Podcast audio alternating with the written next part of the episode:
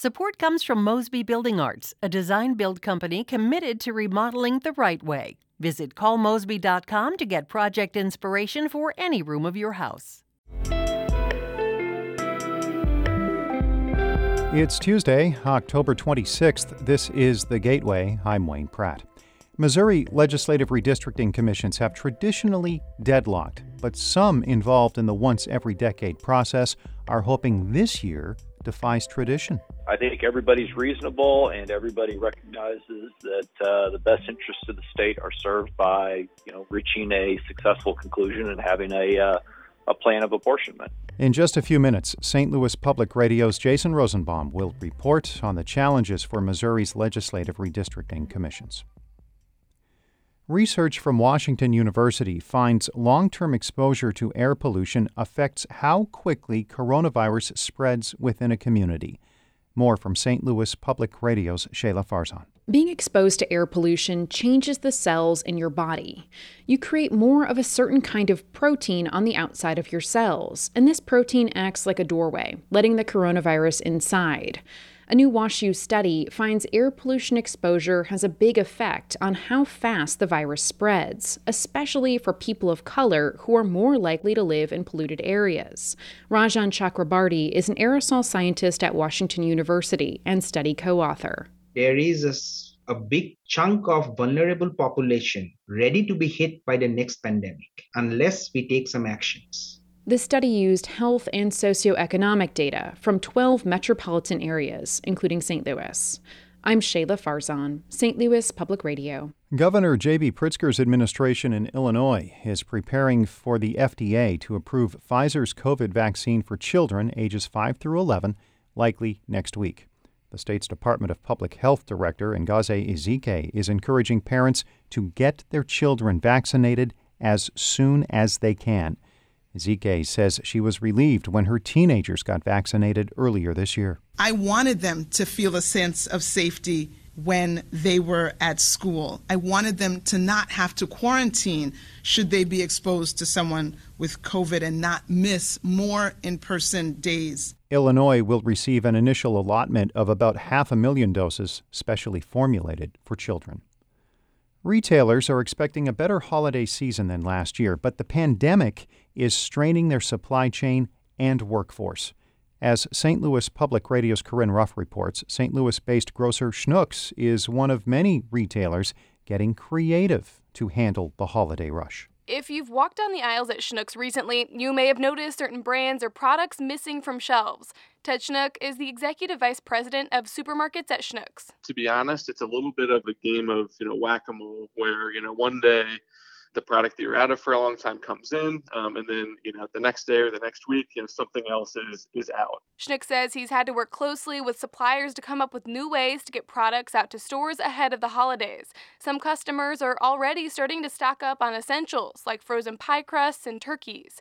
The grocery chain, like many other retailers, is also struggling to hire enough staff. Schnuck says a holiday bonus and recent pay bump are helping. I'm Corinne Ruff, St. Louis Public Radio. The National Weather Service has confirmed a tornado hit Fredericktown about an hour southeast of St. Louis on Sunday night. It was an EF3 with a maximum wind of 140 miles per hour. No serious injuries were reported, but homes, businesses, and the power station that feeds that community of about 4,000 were damaged. The Weather Service also says an EF2 hit St. Mary, Missouri, and Chester, Illinois across the state line. That category storm has winds of up to 135 miles per hour.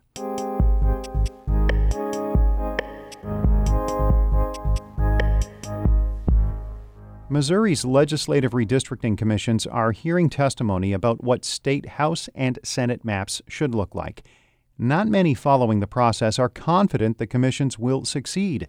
But as St. Louis Public Radio's Jason Rosenbaum reports, one redistricting veteran believes the commissions need to defy tradition to avoid big problems in next year's election cycle.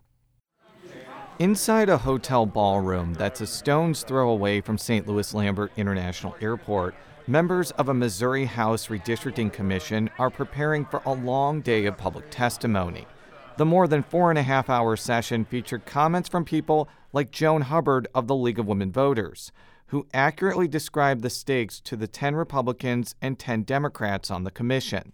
We therefore recognize the extraordinary, once in a decade impact that redistricting has on the power of voters and on the vitality of democracy in our state. The commissioners heard all sorts of pleas throughout the day including those who wanted to keep certain neighborhoods together, are people like Hubbard who wanted a map full of more competitive districts.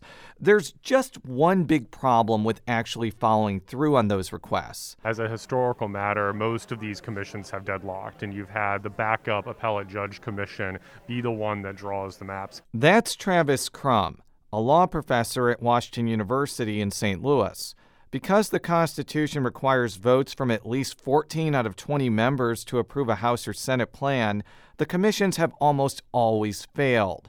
After all, the political parties have wildly different perspectives on what constitutes advantageous redistricting, and there's not much incentive for commissioners to approve an opposing party's plan. Here in Missouri, uh, it's, it's, it's been planned to gridlock. Thus far, there's not a lot of evidence that things are going to change. The House Commission had a notable disagreement over who should be the chair, while the Senate Commission tussled over how many public meetings there should be. But the last speaker at the House redistricting hearing in St. Louis County provided an ominous warning about what gridlock could mean next year. Jim Layton is the former Solicitor General for the Missouri Attorney General's office and handled redistricting litigation for the state roughly 10 years ago. Layton says if the commission's deadlock, it's a near certainty that state legislative districts will not be done in time for Missouri's candidate filing deadline next March. If you are currently operating, or you begin to operate, or you continue to operate as two uh, caucuses rather than as 20 individuals trying to do the best for the state of Missouri, you will fail.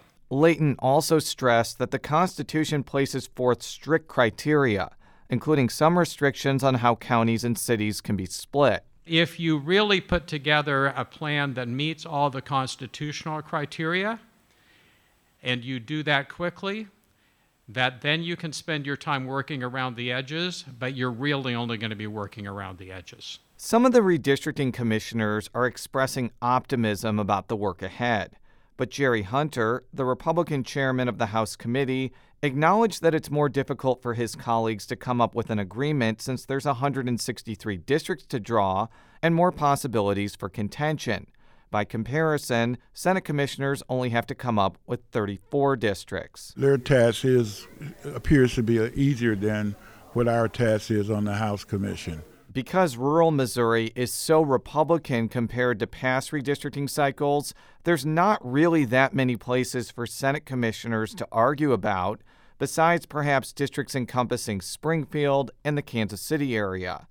Democratic Senate Commissioner Farrakhan Shegog of St. Louis County says he's actually found quite a few commonalities with his rural counterparts that make him bullish about working together. And they're talking about poverty, they're talking about miseducation, they're talking about lack of health care services, they're talking about need for infrastructure repair for roads and sewer systems and things like that. And I say, hey, those are the same kind of things that we have going on on the east side of the state in St. Louis, in the urban area. Marc Ellinger, the GOP chairman of the Senate Commission, notes that even though the threshold to approve a map is high, it has happened before.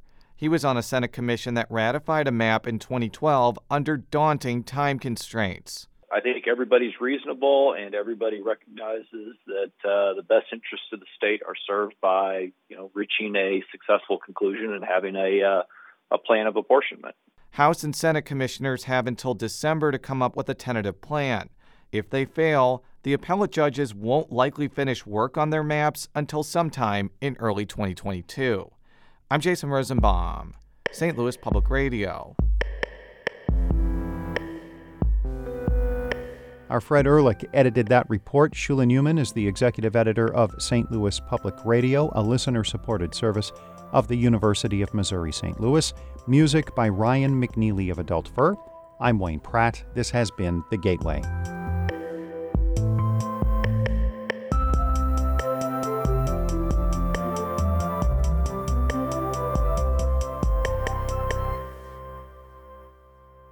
Support comes from Mosby Building Arts, a design build company committed to remodeling the right way. Visit callmosby.com to get project inspiration for any room of your house.